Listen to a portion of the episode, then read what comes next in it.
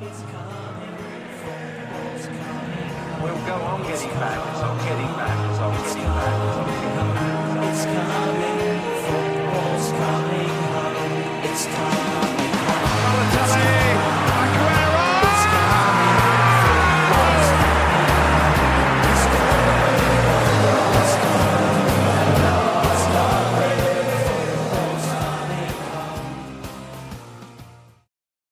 Gearresteerd worden voor het mishandelen van vrouwen. Het verrotschoppen van je huisdieren. Het dronken naar huis komen de avond voor een wedstrijd en dronken over straat lopen. Dit zijn drie dingen die je niet associeert met de Premier League. Maar toch, op bizarre wijze is dit dan wel tot stand gekomen. En hebben deze spelers die deze daden hebben verricht, daarvoor moeten boeten. Maar dit alles en meer komt later aan de bod. Want Laurens en ik gaan, zoals altijd, de wedstrijden van de afgelopen speelronde met jullie bespreken. Dus Laurens, beschouw je eigenlijk deze gebeurtenissen? Want ik ben een beetje speechless, zoals je dat kan zeggen. Dat er in zo'n korte tijd al deze dingen dan achter elkaar zijn gebeurd. Ik weet niet hoe je er zelf tegenaan kijkt. Ja, allereerst welkom iedereen. Ik heb het gevoel heel lang niet opgenomen. Dat was een beetje door wat logistieke problemen. Dat we allebei gewoon op bepaalde tijden niet konden. En iedere keer als ik dan op het nieuws dingen over de Premier League zag komen, dacht ik, we hebben wel een goede podcast om te vullen deze keer. Ja, dat is zeker waar. Ja, het is natuurlijk zo van bizar dat het gewoon gebeurt. Maar ja, voor een podcast heeft het zeker voor leuke content geleverd. Uiteraard hebben we ook niet opgenomen vanwege het feit dat er een winterstopweek is in de Premier League. Dus alle clubs waren naar het buitenland gereisd om daar een trainingsweek te doen. Maar er waren natuurlijk ook interlands in zowel Azië als in Afrika als in Zuid-Amerika. Dus dat heeft ook ernaartoe geleid dat wij wat langer niet hebben opgenomen. Maar zoals Laurens al zei, wij hebben dan heel veel te bespreken. Dus ik zou zeggen van laten we misschien bij het begin beginnen. Ja. Mason Greenwood, ik denk dat dit misschien de eerste nieuwsverhaal was. Die is beschuldigd van het verkrachten en gemishandeld hebben van zijn vriendin. Hij beweert dat dit in de vorm van S&M was gebeurd. Dus dat zij het wel vaker deden. Maar er verscheen een audiofragment op social media. Waarin hij toch wel echt zijn zin doordrukte, om het zo maar eens te zeggen. En dat er ook beelden verschenen van zijn toenmalige vrienden, die dan zwaar werd mishandeld. Dus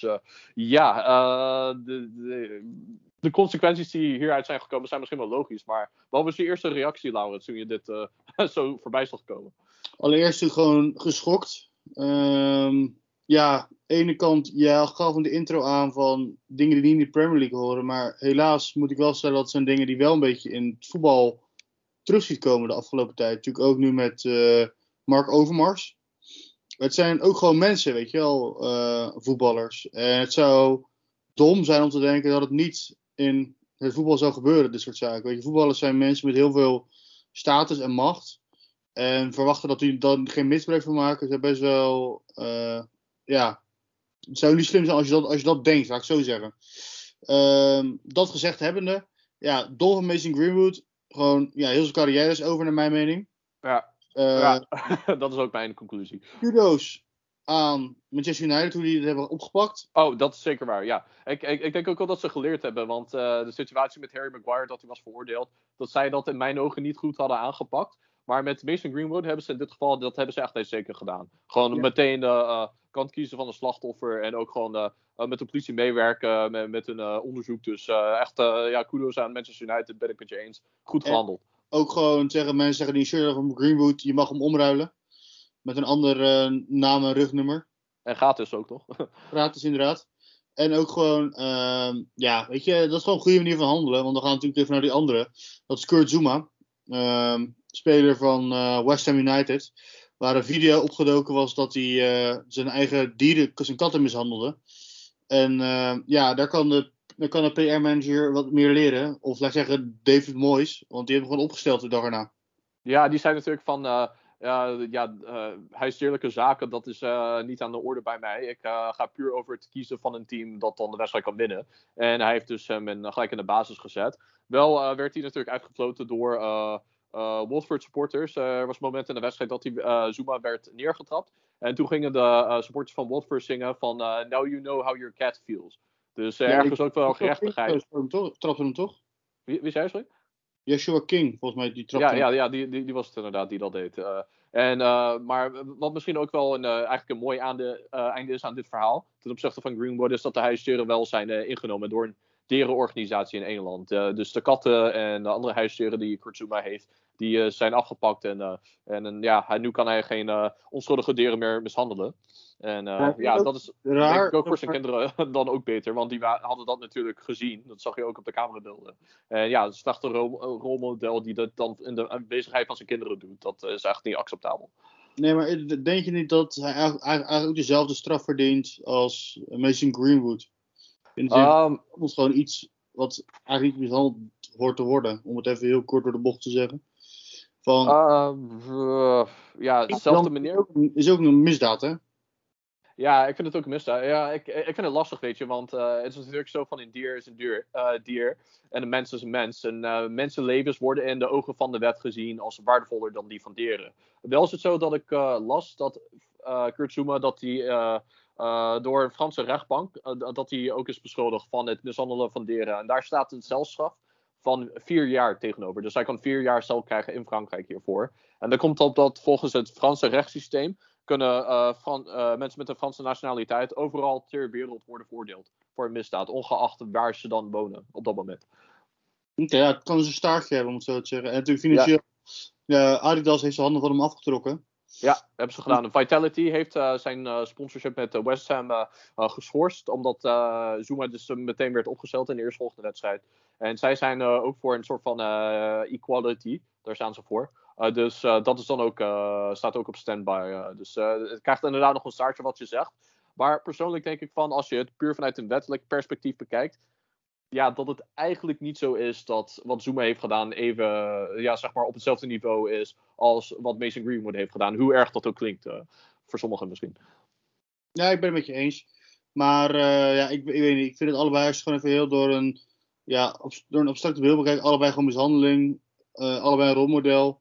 Ja, weet je. Aan de ene kant deed ik bij mezelf van, als ze allebei gewoon bouwvakkers waren, dan was het denk ik geen nood aan de man. Maar het zijn allebei topsporters met een die ze moeten representeren. Dus bijvoorbeeld ook Mark Overmars. Hetzelfde verhaal, ook gewoon overschrijdend gedrag en ook gewoon ontslagen.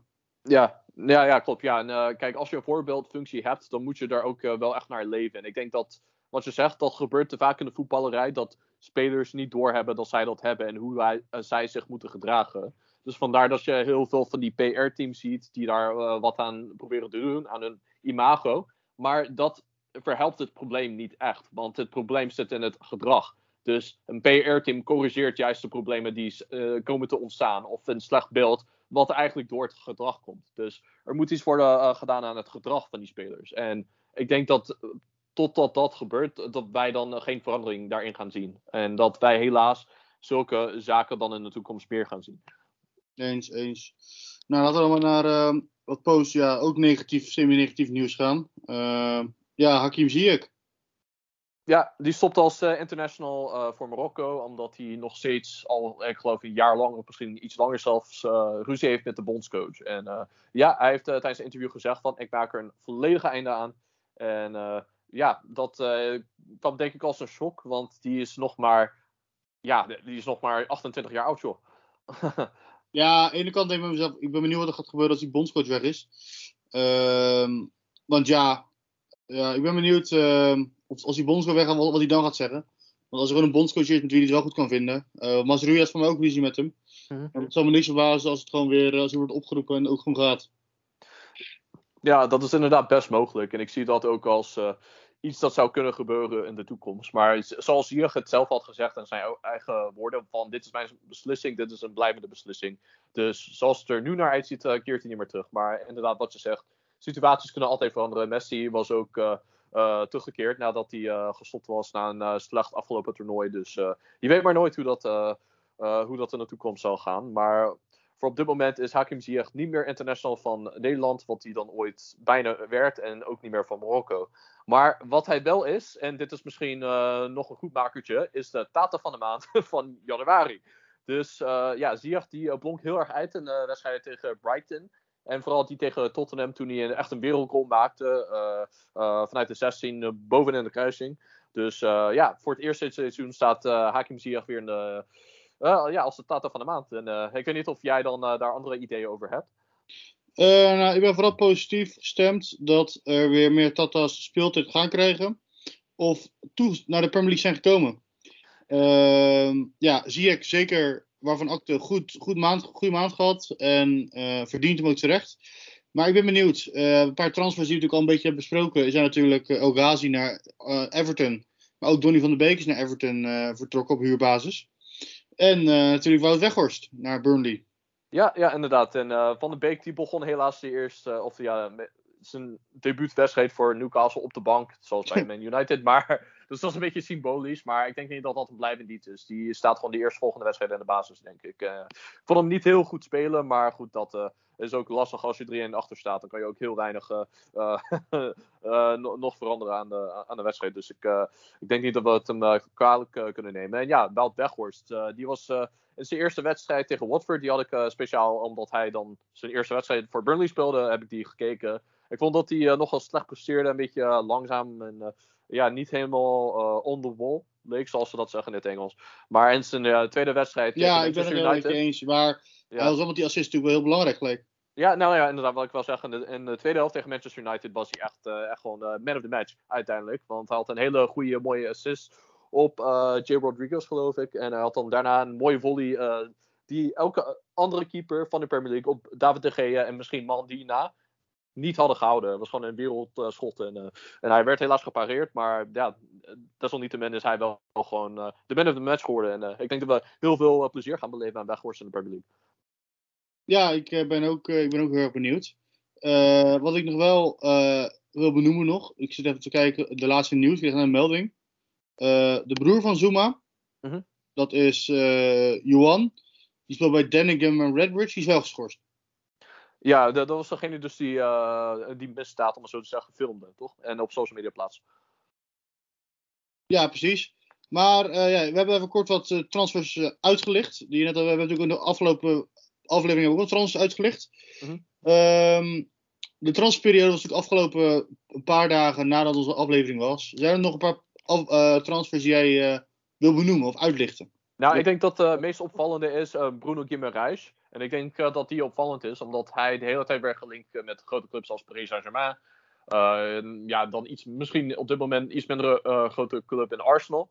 Maar ja, hij werd dus ook met Juventus in verband gebracht. En uiteindelijk is hij naar een andere club gegaan die in het zwart-wit speelde. Maar dan niet een club waarvan je zo 1, 2, 3 zou denken dat hij daar naartoe zou gaan. En dat is natuurlijk Newcastle United. Dus ik vind dat echt gewoon een top aankoop. Ik vind dat misschien nog wel de beste aankoop van alle clubs in de Premier League in deze transferperiode. Echt een hele goede aankoop. En ik denk dat ik misschien ook doorslaggevend kan zijn in het blijven in de Premier League.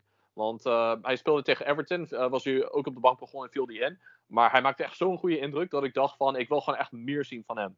En het gaat uiteindelijk zo zijn. Bij Newcastle denk ik dat alles door hem zal lopen. Het is gewoon iemand die bijna alles goed kan doen als middenvelder. Hij is echt heel compleet, goed aan de bal, kan goed ballen afpakken. Heeft het juiste temperament. Dus ik denk dat we echt heel veel plezier gaan beleven aan hem. Die ook even wil benoemen nog als leuke transfer is Christian Eriksen. Ja, heel blij dat hij terug is natuurlijk. Die heeft de overstap gemaakt naar Brentford, 6 maanden contract. En als hij dan een beetje zijn fitness kan bewijzen, dan krijgt hij een jaar contract. En superleuk om weer terug te zien in de Premier League. En, gewoon sowieso op de voetbalvelden. Ik denk dat iedereen, ook al was je nooit fan van hem als speler, iedereen gunt hem wel gewoon een mooie carrière nadat wat er afgelopen zomer is gebeurd. Ja, precies. Maar nog een vraag aan jou dan. Dan kom ik hem daarna ook zelf. Welke club jij dat de beste transferzaak heeft gedaan?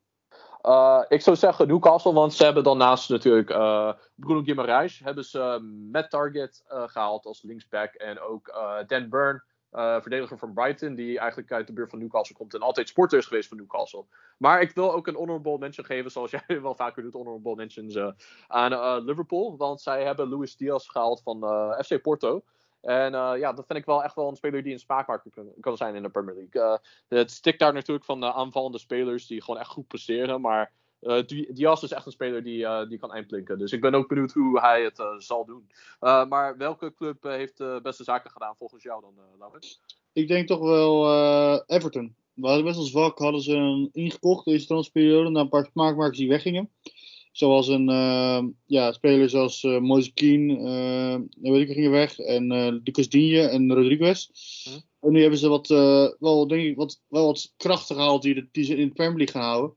Denk aan Donny van de Beek, Dele Alli. Ik ben echt benieuwd hoe Dele Alli gaat doen. Ik heb altijd wel gecharmeerd van hem. En dan heb je het gevoel dat hij was weggekwijnd bij Spurs. Ik denk bij Dele Alli is... hij heeft een beetje hetzelfde probleem als Memphis Depay heeft. Hij, misschien dat hij minder hard werkt, maar hij is gewoon mentaal niet helemaal... hij gedraagt zich niet als een rolmodel waar we het dan eerder over hadden. Een rolmodel of iemand die altijd zijn best doet op de trainingen. Hij is gewoon een soort van beroemdheid door voetbal. En hij vindt het wel prima dat hij veel geld heeft en niet goed speelt. Maar als er bij hem die knop om kan gaan, dat hij echt gewoon serieus gaat nadenken over zijn carrière en dan gewoon de beste te willen zijn, dan gaan we misschien een terugkeer zien naar hoe die was in zijn eerste 2 seizoenen bij Spurs. En dan denk ik wel echt dat hij een smaakmaker kan zijn bij Everton. En dat hebben ze in deze fase zeker nodig. Ja, helemaal eens. En zeiden ook dat Dele Alli...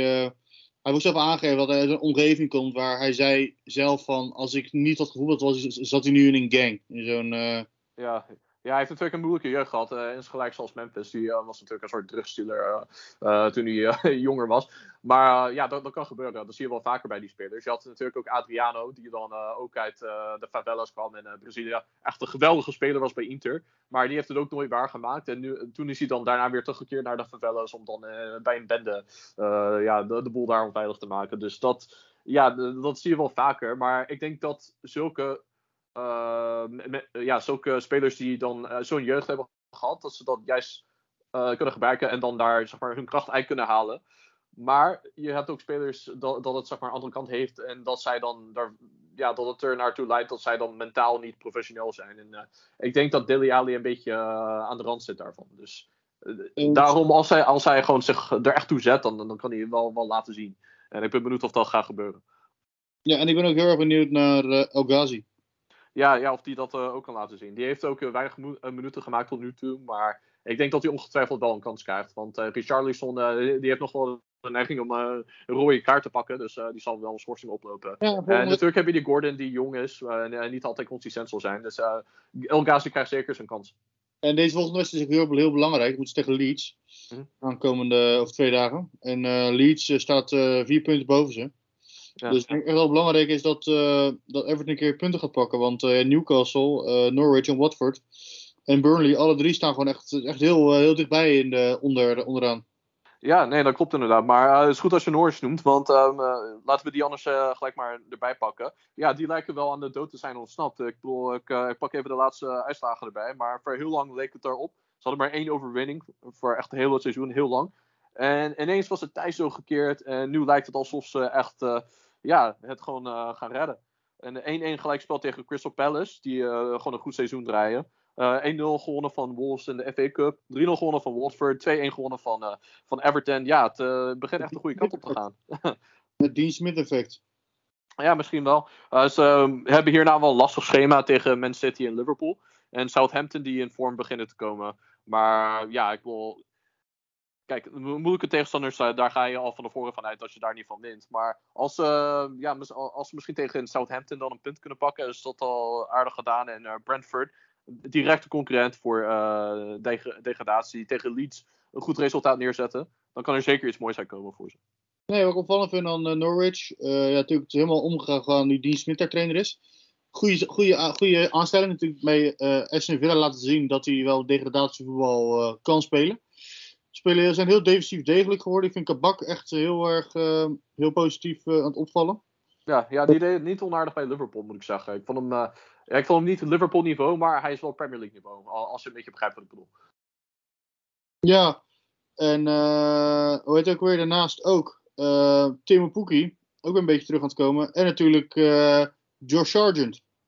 Ja, van Werder Bremen overgekomen. Inderdaad, die begint nu eindelijk zijn draai te vinden. En overigens bedoel je volgens mij Grant Henley, toch? Die centrale verdediger. Of bedoel je Gibson? Ja, Gibson. Oké, ja, Gibson. Ja, dat is ook wel een prima speler voor Norwich. Dus ik ben benieuwd hoe dat dan verder zal gaan. Newcastle noemden we net al. Ja, die lijkt ik ook wel hun draai het hebben gevonden. Maar goed, dat hadden we denk ik ook wel verwacht. Maar ja, er zijn natuurlijk ook clubs waar het dan, die een beetje op de rem zijn getrapt. En dat ze dan nu ineens af beginnen te zakken. En dat is bij Brentford bijvoorbeeld zo.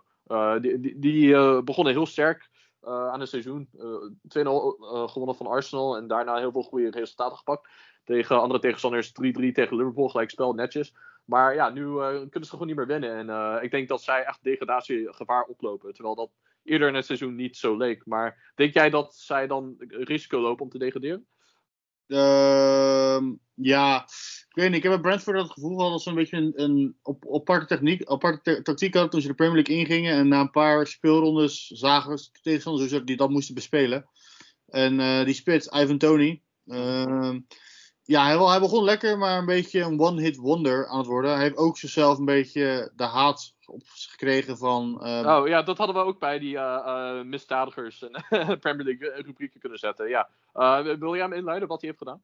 Ja, hij had een video waar hij zegt, fuck Brentford of zo, toch? Dat was het? Ja, klopt. Dat was hij in Dubai op... ja, dus in de Premier League vakantieperiode. En toen was hij met een of ander Instagram-model. Die zei zo tegen hem van, ja, zeg fuck Brentford voor de camera. En toen heeft hij dat gedaan. En wat daarnaast gebeurt, mag Joost weten. Maar ja, dat heeft er wel voor gezorgd dat Brentford supporters boos op hem werden. En dat ze dan ook zeiden van ja, verkoop hem zo snel mogelijk. Dus ja, zulke afleidingen kan je hier gewoon niet permitteren als je een degradatiestrijd bent. Dus ik hoop dat het dan niet een staartje krijgt voor Brentford. En wat je zegt klopt wel. Ik denk ook wel dat clubs zich nu hebben ingespeeld of ingelezen op wat Brentford doen qua tactiek. Dus het is aan Brentford om daar dan, aan Thomas Frank, de trainer, om daar dan ook iets mee te doen. Om ervoor te zorgen dat hij toch resultaten kan pakken. Maar ja, het feit dat Brentford überhaupt zijn gepromoveerd naar de Premier League is al een prestatie op zich. Dus als ze dan niet handhaven, is dat niet een schande, vind ik. Maar ja, met een aankoop of een speler binnenhalen als Christian Eriksen, dat is wel een speler waarvan je zou verwachten dat hij echt een verschil kan maken in de degradatiestrijd. Ja, dus hij is een oude niveau terugkijkt. Eriksen. Wat zei? Het ligt ook aan hoe fit hij natuurlijk is. Ja, precies. En inderdaad, als hij zijn oude niveau terugkrijgt. Coutinho heeft dat wel gevonden bij Villa. Maar ik vraag of Eriksen dat na zijn hartstilstand terug kan claimen. En laten we misschien, omdat we al Eriksen benoemen, terug naar zijn oude Premier League club gaan. Tottenham Hotspur. We hadden het net over leuke transferperiodes. Maar eigenlijk heb ik Tottenham onbewust hoor. Is niks persoonlijks. Maar heb ik dan onbesproken gelaten. Die hebben op deadline day Dejan Kulusevski en Rodrigo Bentancur overgenomen van Juventus. En dat zijn wel twee leuke spelers voor ze, denk ik. En ik kan misschien dat top 4 strijd interessant maken. Ik weet niet hoeveel jij over Kulusevski en Bentancur weet. Nou, ik vond Kulusevski tijdens het EK heel goed bij Zweden toen. Ja, ja. Een leuk speler. Ik denk altijd wel dat het echt een beetje dezelfde speler is als een Bergwijn, Moura, dat soort spelers, om het even eerlijk te zeggen. Uh-huh. Dus ik denk van, ja, moet je daar je geld aan uitgeven? Bentancur vind ik wel heel interessant. Ik vond dat een hele dynamische middenvelder bij Juventus, maar ik kon het niveau daar naar mijn mening niet aan. Dus ik denk dat Tottenham wel een goed stapje omlaag is waar je denk ik wel goed kan excelleren. Nou ja, kijk, het probleem met Bentancur vond ik bij Juventus is, ze hadden gewoon ieder seizoen een nieuwe trainer. En ja, dan kom je gewoon niet lekker in je vel. Nou, lekker tot je recht. En hij had een paar fouten gemaakt. Maar ik denk, Conte is wel een goede trainer voor Bentancur. Dus ik denk dat hij wel goed zal passen in dat systeem. En ja, Kulusevski, daar ben ik echt heel erg van gecharmeerd. Dus ik denk dat hij daar echt gaat slagen, helaas. Ik denk aan Brozovic als speler. Gewoon iemand, een beetje een motor van het team. Ja, dat kan hij inderdaad een beetje zijn. Daar is hij ook voor gehaald. Dus ik ben benieuwd of hij die rol kan pakken met beide handen. Want in de Premier League wordt je niks gegeven. En je moet die rol met beide handen vastpakken. Maar ja, helaas zijn ze niet heel goed begonnen tot hem. Want die hadden de laatste wedstrijd voor het eerst sinds oktober. En voor het eerst onder Antonio Conte verloren in de Premier League. Door een 3-2 nederlaag tegen Southampton. En ik kan zeggen, ik vond nog niet eens zo dat Tottenham heel slecht speelde. Maar dat Southampton gewoon zo goed waren. Fel druk zetten. Broja speelde echt een uitstekende eerste helft.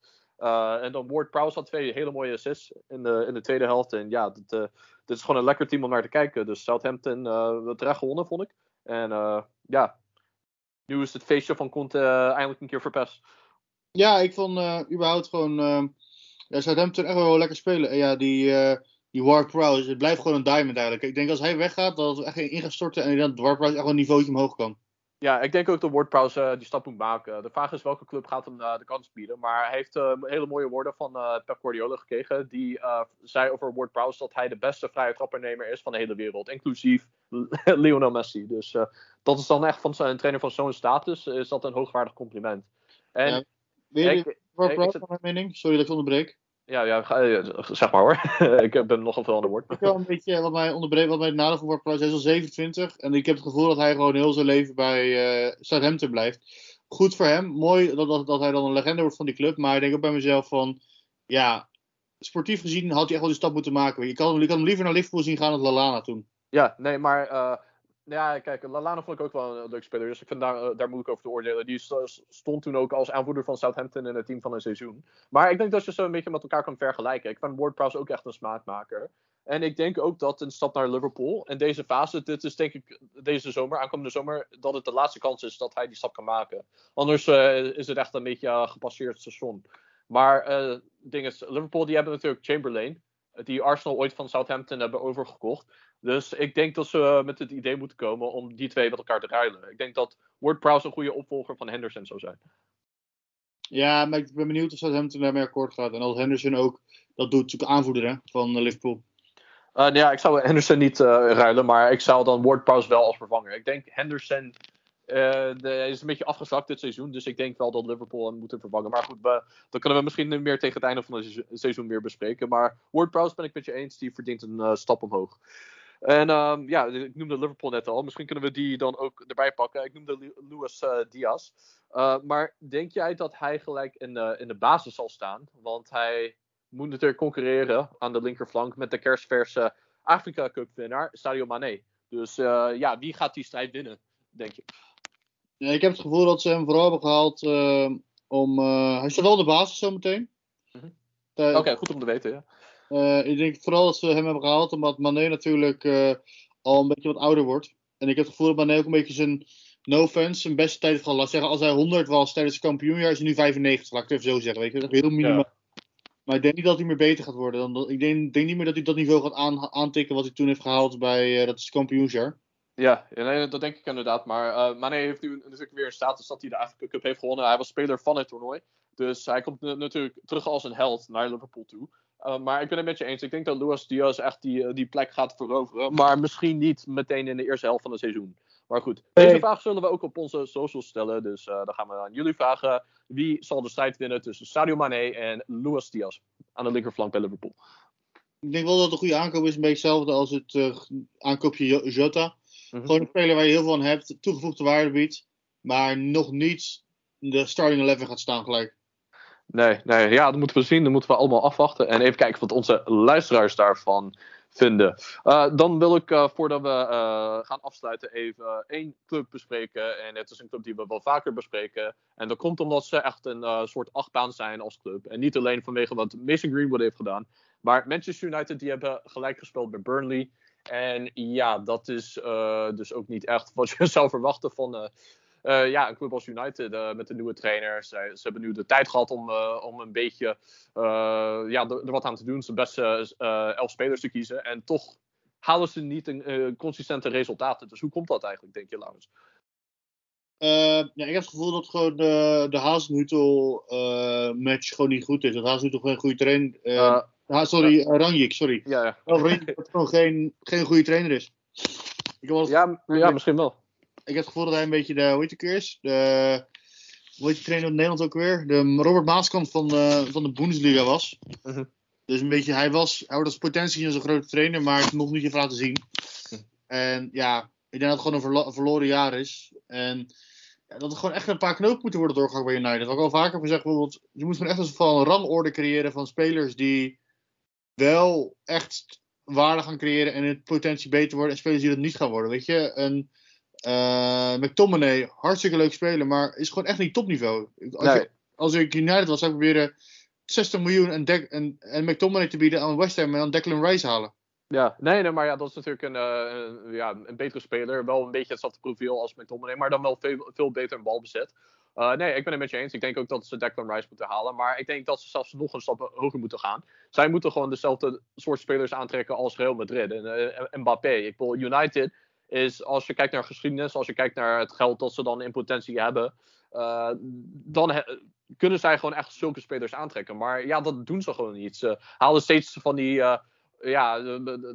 van die jeugdspelers, of spelers uit eigen jeugd die dan niet goed genoeg blijken. En daar blijven ze jarenlang mee doorgaan, zoals McTominay, Rashford. Het is gewoon niet... Dit zijn spelers die je dan niet zou zien bij een Real Madrid. Bij een top Real Madrid ploeg. Daar zouden deze spelers gewoon überhaupt niet eens op de bank zitten. Nou, ligt even toe Rashford dan. Want ik heb het gevoel dat hij best wel potentie heeft. Ik vind met Rashford vind ik altijd dat hij... Ik heb het altijd gevonden dat Martial een betere speler was. En dat Martial ook beter is op de linkerflank dan Rashford. Maar met Rashford heb ik steeds van... Hij laat het dan met vlagen zien. Dus met vlagen dan heeft hij 4-5 wedstrijden dat hij goed speelt. Maar ik zie gewoon niet bij hem die consistente groei. En dat hij dan gewoon stappen blijft maken. Ik heb het idee dat hij dan een beetje een soort carrière gaat hebben zoals Theo Walcott. En niet dat dat... Theo Walcott. Daadwerkelijk, ja. Bij Arsenal. En daarmee wil ik niet zeggen dat het een slechte speler is. Maar het is gewoon niet de speler die ervoor gaat zorgen dat Manchester United landskampioen gaat worden. En dan uiteindelijk echt mee gaat doen om de Champions League. Dat is gewoon... Hij heeft die potentie niet in zich. En dat vind ik helaas bij te veel spelers die uit de jeugd van United komen. En totdat ze dan echt gaan beseffen van... wij moeten gewoon spelers halen die dan de allergrootste clubs ter wereld ook zouden halen. En die dan gewoon samen laten komen en dan gewoon een goed team vormen. Dan heb ik niet het idee dat ze dan echt iets moois gaan neerzetten als team. Ja, ik ben het met je eens. Spelers als Fred en Matic, daar moet je gewoon naar mijn mening afstand van nemen. Ja, nou ja, dat zeker. Ik denk Matic is over zijn top 1. Mata, ja, het feit dat zulke spelers nog niet zijn weggedaan, dat zegt al voor mij genoeg. Eigenlijk. Ik denk dat ze echt komende zomer moeten gewoon kijken van... beginnen met de nieuwe trainer. Dan moet die nieuwe trainer zeggen van... ik heb deze 10 spelers nodig. Iedereen die al hier 20 jaar rondloopt, zoals een Phil Jones en Juan Mata, Nemanja Matic, die moeten gewoon gelijk worden weggestuurd. En dan gewoon inkopen en dan gewoon met geld smijten. Dat moet eindelijk een keer gebeuren. Maar ik denk dat Manchester United supporters, zoals je media een beetje volgt, die klagen altijd over hun eigenaren. En dat is ergens, als je ook kijkt naar het transferbeleid, ook wel terug te zien. En hoe zij over het aantrekken van goede spelers denken. Ik denk dat een hele goede trainer zou zijn, Erik ten Hag. Toen nu Storm is bij Ajax, wordt er gesuggereerd dat ten Hag ook weg wilt. Mm-hmm. Heb je ook gelezen? Ja, dus het zou misschien een hele goede, interessante stap zijn ten Hag. Ik denk ook dat United een goede club is voor hem. Ook dat hij dan bepaalde spelers kan aantrekken die misschien dan niet helemaal de ster zijn bij hun club. Als ten Hag zou komen, dan zou Van de Beek een grotere rol krijgen. Ik denk ook dat ze misschien zouden proberen om Frenkie de Jong te halen.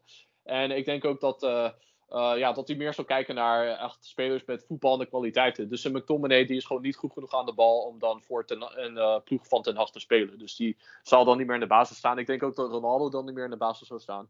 Ik denk dat hij veel meer zou kijken naar gewoon technisch waardige voetballers die dan een beetje goed kunnen combineren. Dat is eigenlijk ook gewoon noodzakelijk om te groeien als club. Maar wat ik ook las, trouwens nu ten Hag benoemde, is dat de spelers van Manchester United hebben gezegd dat ze willen dat Mauricio Pochettino wordt aangesteld. En dat vind ik een interessante naam die voorbij komt. Want die mag weg bij Paris Saint-Germain. Dat hebben ze tegen hem gezegd. Omdat ze Zinedine Zidane gaan aanstellen in de zomer. Dus misschien wellicht dat Pochettino. Omdat er animo is onder de spelers. Dat hij dan de nieuwe trainer wordt voor United. Ik ben benieuwd wie ze gaan aanstellen. En dat kunnen we misschien ook op social media stellen. Wie is een geschikte trainer voor Manchester United? Mauricio Pochettino of Erik ten Hag? En... ja, ik ben ook benieuwd inderdaad. En Laurens, ik had iets aan het draaiboek toegevoegd. Dat was een inbreuk van een onderwerp van jou. Dus een uniek onderwerp. Heb jij iets dan voorbij zien komen of iets opvallends dat je dacht van... dit moeten wij gewoon echt bespreken tijdens de podcast? Nou, ik had het gevoel dat een beetje alles wel wat ik ook had benoemd, wel hebben besproken. Eén ding wat ik wel wilde benoemen nog, is dat wij als podcast lid zijn geworden van Podcast United. En Podcast United is een community die wij zijn gestart met onze oud presentatoren Magiel en Maurits, die nu de podcast Radio Roundator presenteren.